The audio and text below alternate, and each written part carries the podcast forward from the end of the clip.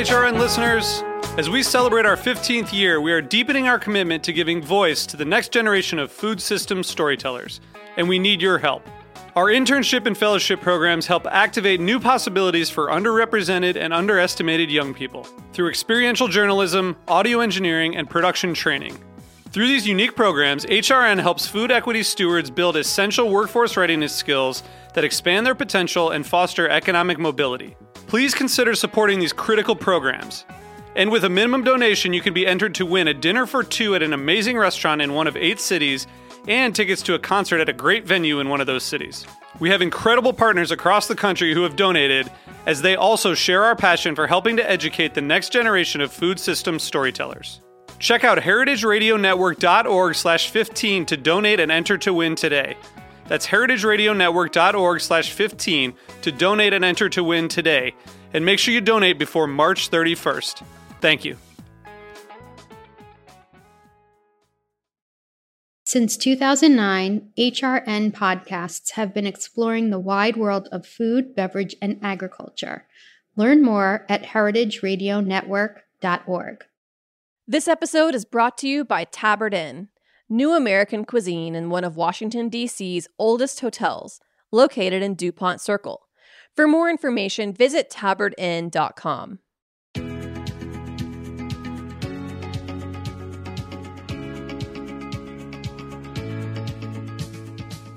Welcome to Spill and Dish, a new podcast from the Specialty Food Association. Founded in 1952, SFA is the leading trade association and source of information about the $175 billion specialty food industry. We champion the food producers, retailers, and other buyers who make up the specialty food world. Each episode, we want to share the stories behind the products made and sold by our members who are helping shape the future of food. You can listen and discover the inspiration, recipe, craft, culture, ingredients, and production methods that help answer the question what makes specialty food special? I'm today's host, Julie Gallagher, Content Director at SFA. We're excited to bring you today's episode and so happy to be working with Heritage Radio Network, a nonprofit podcast network covering the world of food, drink, and agriculture, and expanding the way eaters think about food. Today's guest is Alexandra Groezinger, president of Groezinger Provisions Incorporated, the owner and USDA facility which produces Alexian pate products, which include pates, terrines, and mousses. Alexandra, I understand that you're half of a mother daughter duo that runs this company. What's that like? I sure am half of a mother daughter duo. Um, my mom and I are really at the helm of Groezinger. We're you know making all the pates um, for the last 40 years really.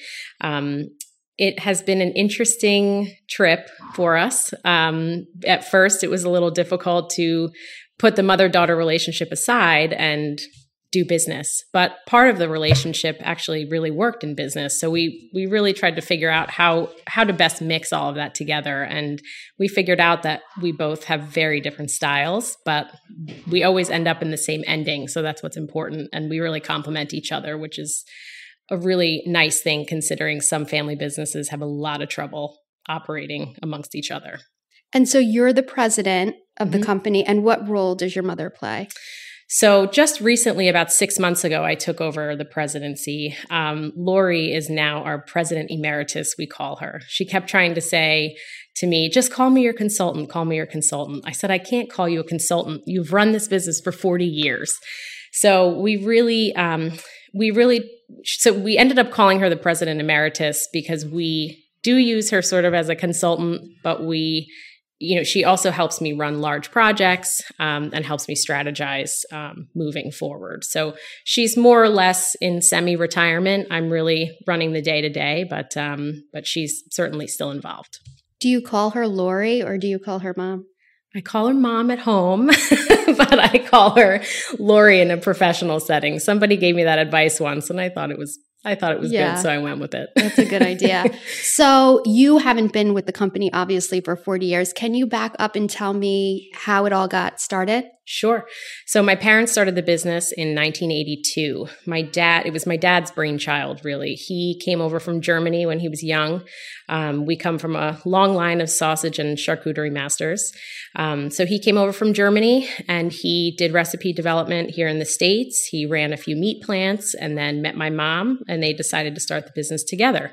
Um, unfortunately, about 12 years after they started the business, he passed away suddenly. Um, he had a huge cancer diagnosis that nobody realized was happening. Mm-hmm. And then three weeks later, unfortunately, he passed. Oh my gosh. So my amazing mother had to jump uh, pretty quickly to, you know, help the business survive, keep the house, you know, manage two young children. I was seven when my father passed away. Oh my gosh. Um, so my mom has been running the business and has really made it what it is today. And it's just such an amazing thing. Um, we always thought that I'd come into the business. I seemed to be the only family member that wanted to be involved and wanted to take this whole thing on. Um, and I definitely don't regret it. I love it. Um, but when I graduated college, I really wanted to go out on my own first and see what was out there, you know, learn from other food manufacturers, and then be able to bring something back to the family business. So I worked for a large cheese manufacturer for six or so years after college. Um, and then I came into the family business, and I've been there ever since. Wow, that's amazing. Yeah. A lot of people that are involved in family businesses tend to do that go mm-hmm. out and explore a little, and then they come back around and join the business. Yeah. So that's great. Um, so, can you tell me a little bit about your products? Sure. So um, we actually have two brands. We have Alexian Pate, and we also have our Groezinger brand Eastern European style meats. They're two totally different animals, no pun intended. The Alexian Pates are um, an all natural pate line. So um, I think actually to this day, we are still the only pate manufacturer in the country that makes all natural products. So no preservatives, no artificial ingredients, um, no colors, no additives, um, completely all natural. Everything you'd see on the ingredients label is something that you can pull out of your pantry. So we've been doing that since way before it was trendy, and we certainly continue to do so. Um, we have about 20 different pates right now, um, more hopefully in the process. Um, and our uh, meats are all free from uh, added hormones and antibiotics, which is also something we've been doing for a long time. Um, the other brand that we have is the Groezinger brand European style meats, which I mentioned. Um, those are um, essentially a line of Eastern European style meats, mostly kibbasis, Black Forest ham, Black Forest turkey, eye rounds, um, and um, you know they're they're pushed out nationwide, both of them. Wow! And so, what sort of um, distribution? How do you distribute your products? Is it in food service, retail? Mostly retail. So we really distribute to large um, specialty food distributors here at the show. You see many of them. And then they push out to retail for us. So you'll find us in higher end grocery stores, wine and cheese shops, um, little mom and pop specialty shops across the country. We don't do too much food service, um, but you will find it sometimes in restaurants. Okay. Tell me a little bit about the pandemic and what sort of sales trends you saw at that time the pandemic. The pandemic is something I didn't think that I'd ever experience in my lifetime. And I certainly didn't anticipate experiencing that while running a business. And I'll say that if I had to show my chops, the pandemic really helped me do that.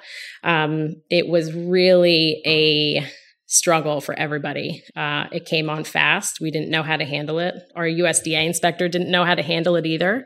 But we felt really comfortable knowing that our food uh, food safety and sanitation programs are really really strong. Um, we always score high on audits, um, and we knew that those programs are designed to kill things just like COVID, you know, viruses mm-hmm. and bacteria just like that. So we just kept doing what we were doing, and then implemented, you know, all the things the CDC said: mask wearing, social distancing. Um, you know, all of those things. And that actually ended up benefiting us very well. We've had to this day, very few employees out with COVID. Um, luckily, we have a really diligent team who was really dedicated to making sure we had a safe workplace and so we could have business continuity. Mm-hmm. Now, sales, on the other hand, was incredible. I mean, we, our busy time of the year is quarter four, Christmas, Thanksgiving. And when the pandemic hit, the demand for comfort food went through the roof, and we felt that. And it was, we joke and we say it's like, it was like Christmas on steroids. We, we almost couldn't fulfill all of our orders. Um, but we are so, so grateful to have been considered essential. And, um, you know, that, that kept our doors open the entire time. So we've been open the whole time. We haven't had to close with any sickness or anything. So we are certainly proud to say that we've run a really tight ship during COVID, and um, we're we're all really dedicated to making sure we all stay health healthy and safe. When demand was so strong at that time, did you have to sort of reel in your marketing so as not to, you know, have too many orders coming in that you couldn't fulfill? Uh, it, truthfully, I don't think we had enough time to actually strategize and execute that type of plan. I mean, the pandemic just hit out of nowhere, and and there was no real time to strategize for anything. We just had to fly by the seat of our pants and hope for the best. So. Mm-hmm. In a category like this, is there mm-hmm. education that goes on, or is there a certain segment of consumers that are not familiar with pates and you have to let them know about them, how they're made, and how you can use them. 100% there is education that's needed around this particular product category. Pate is not really something that people are always familiar with. It has gotten better, however, the younger generations are more curious now that charcuterie has taken off and has exploded. Um, there, there are a lot more people that are educated now. But what we find is typically in our category, the buyers at the distributors are cheese buyers. And a lot of times they aren't so well versed in pates. Um, also at the retail counter, some of those staff aren't really well versed in pates either. Okay. So what we do try to do from a, a trade level is we do offer trainings where our, we'll send our sales team out and we'll educate at the distributor level or the retail level and do a full tasting and walk people through the flavors and you know how we make things and what a pate really is. Um, and then from the consumer level, we really do that through social media, and we try to do you know serving suggestions. That, you know, you can. There's so many more ways to eat pate than on a cracker or a piece of bread. So we really try to promote that way um, as far as an education perspective. Is there in store sampling that takes place? And did that have to go away for a little while? Yeah, there we do certainly promote um, in store sampling. However, with COVID, that's really taken a back seat. Most of the delis and cheese departments aren't aren't sampling anymore over the counter. So we're hoping that comes back, but we'll see. Okay, great. And then talk to me a little bit. I know that you you're obviously a women woman owned business, um, run business. You're certified. Mm-hmm. T- tell me about that certification. We are. We are WBENC certified. We've been certified for quite a while now. Um, it requires a, a quite a lengthy application process each year, and somebody comes and visits our plant and makes sure that we are truly women owned. Um, it has provided us lots of opportunities, including allowing us to use the women owned logo that they own. Um, we have put that on our package, and I can't believe the the response that we've gotten from the trade and from the consumer, you know, all of the consumers. We were getting calls all over the place, emails. We had no idea you were women owned. Now we're going to buy your product only. We're just so thrilled that, you know, you're a women owned business. Um, being women owned also allows us to participate in some of the diversity programs that the distributors Definitely. and larger retailers offer. Um, it never promises you a position or a meeting or anything like that, but it certainly allows you perhaps an extra foot in the door. Right. I feel like you should get a special mother daughter certification. I think family business should get special awards, yeah, honestly. definitely. Um, so let's see. Can you talk a little bit about where you you source your ingredients from, um, and any supply chain hurdles that you're having to scale at this time? Sure.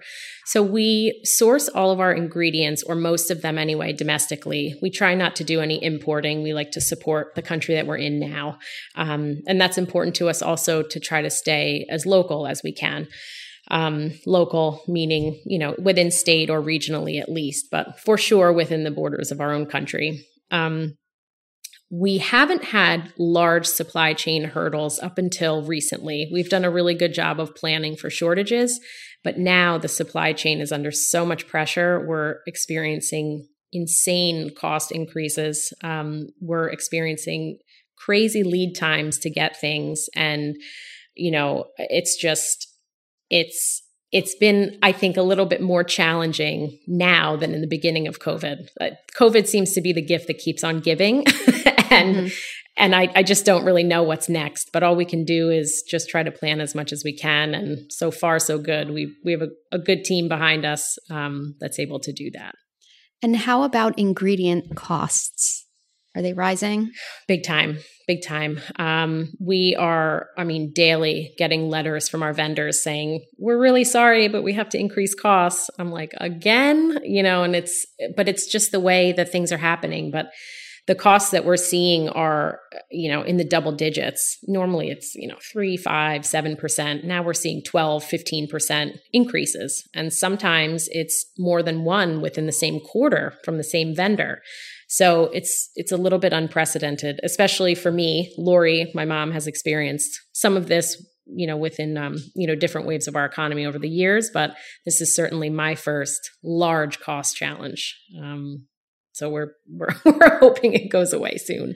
And then do you have to pass increases on to the customer?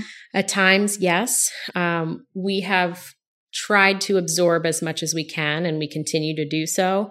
Um, but there comes a point where you have to take care of your own business and your own people too. We have you know 30 different employees and those families that we support so we have to make sure we can pay them too. Um, so we try not to push on too much of the increase but um, unfortunately i think everybody's in the same boat and that we have to push them through at times and then do you shift your marketing strategy so maybe there are certain products that are a little more insulated from those increases so maybe you might promote those to customers? We don't strategize so much in that way. Um, it's really, I, I, mean, I wish that I could say certain products were not as affected as others. Mm-hmm. unfortunately, it's just all the way across the board. Okay. Mm-hmm. And I understand that you have vegan and vegetarian pates. How did those come to be? We just saw a need in the market for something lighter, for something that was more, I guess, sort of health conscious, dare I say. Um, our vegetable based and vegan pates are certainly much lower in calories and fat than their counterparts. mm-hmm. um, a little bit less indulgent, but they're really nice and fresh and great for for warmer months. And they cater to a little bit of a different audience. Um, they also are attractive to stores like Whole Foods and Sprouts, who attract more of that audience as well. So um, I'll credit that to my mom. She created uh, and came up with that those two lines. So we continue to push them out, and they continue to be successful and they're really pretty on the shelf. I was really looking pretty. at your website. They're beautiful, yeah. so colorful. Yeah, they're great, great um, uh, uh, consumer attractors on the shelf. They look really nice on the shelf and pull people right in, and then they start looking at our whole product line that's on the shelf. So it's it's sort of an automatic shelf talker, if you will. Can you talk a little bit about how the vegetarian pates are created? Sure. Um, so they're not actually truly vegetarian. They do contain a pork gelatin, which keeps them together. We've tried other mm-hmm. things, but unfortunately, we haven't had success as far as the R and D goes. Um, we've but the the three vegetable based pates are um, essentially a couple of different kinds of mousses that we make, and then we we kind of blend them together to make the final product. So the top selling vegetable pate we have is our mixed vegetables, three different colors. It's the orange, white, and green, and that'll mm-hmm. be the broccoli, spinach, carrot, and cauliflower. Um, so those are three different mousses we make, and then we layer them, and then they're baked and it makes this beautiful, colorful product on the shelf. Mm-hmm. And how do you come up with new product ideas? We have actually a little black book that my dad left behind um, that has oh. lots of oh. lots of family recipes and recipes that he created himself so Typically, the products that we put out are either those recipes or variations of them. Um, we also have a staff that's been with us for 20 and 30 years who all sort of combines forces with our executive team um, and perhaps some outside sources to help create um, create new products and new product ideas. Okay. And then is there something um, is there a lesson or something that you've learned since joining this business that you wish you maybe would have known about way back when? a lesson. There are several. Which one should I pick? Um, I think owning a business, the one of the largest lessons I've learned is get comfortable being uncomfortable. That is a huge one. I had no idea how uncomfortable things can be at times. Um, so that's one lesson. Another one is that not all business is good business. You have to really pick and choose what makes the most sense for your business at the time. Um, so those are sort of two things that that come to mind off the top of my head. Okay, great. So we're almost out of time, but before you go, we'd like for you to participate in our final segment. It's called Take Five, and we will ask you five questions. But first, let's pause for a break. This episode is brought to you by Tabard Inn. Tabard Inn, Washington, D.C.'s quintessential hotel, is located on a quiet, tree lined street just five blocks from the White House. Vibrant yet unassuming, the Tabard is comprised of 35 sleeping rooms, each unique in character and design. Feast on an eclectic American cuisine in their acclaimed restaurant, or enjoy a cocktail served on the beautiful patio, which has ample room for social distancing. Travelers from around the world find the Tabard the only place to stay when taking their travels to Washington. For more information, visit tabardinn.com.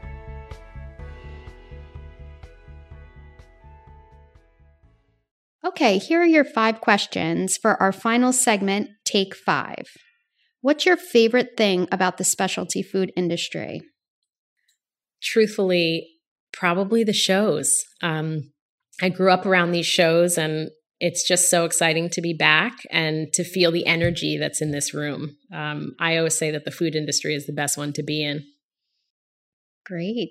And what do you like most about being a Specialty Food Association member? Just the resources that you provide. I think there's a lot more than there used to be, which we really appreciate as manufacturers. Um, and just the network that we have. You know, we're sitting here in this glass room looking out over all these booths, and it's just, we just love the shows. It just provides such an opportunity to network and to get to know, you know, our peers here. And if you weren't running a business, what would you be doing? I weren't running this business, I'd be running a different one. That's not a great answer. But if I could choose to do anything in the world, money not an object, it would be traveling. Okay. And what's the one piece of advice you'd give a new food business? That not all business is the right business for your business. That's great. And how do you define specialty food?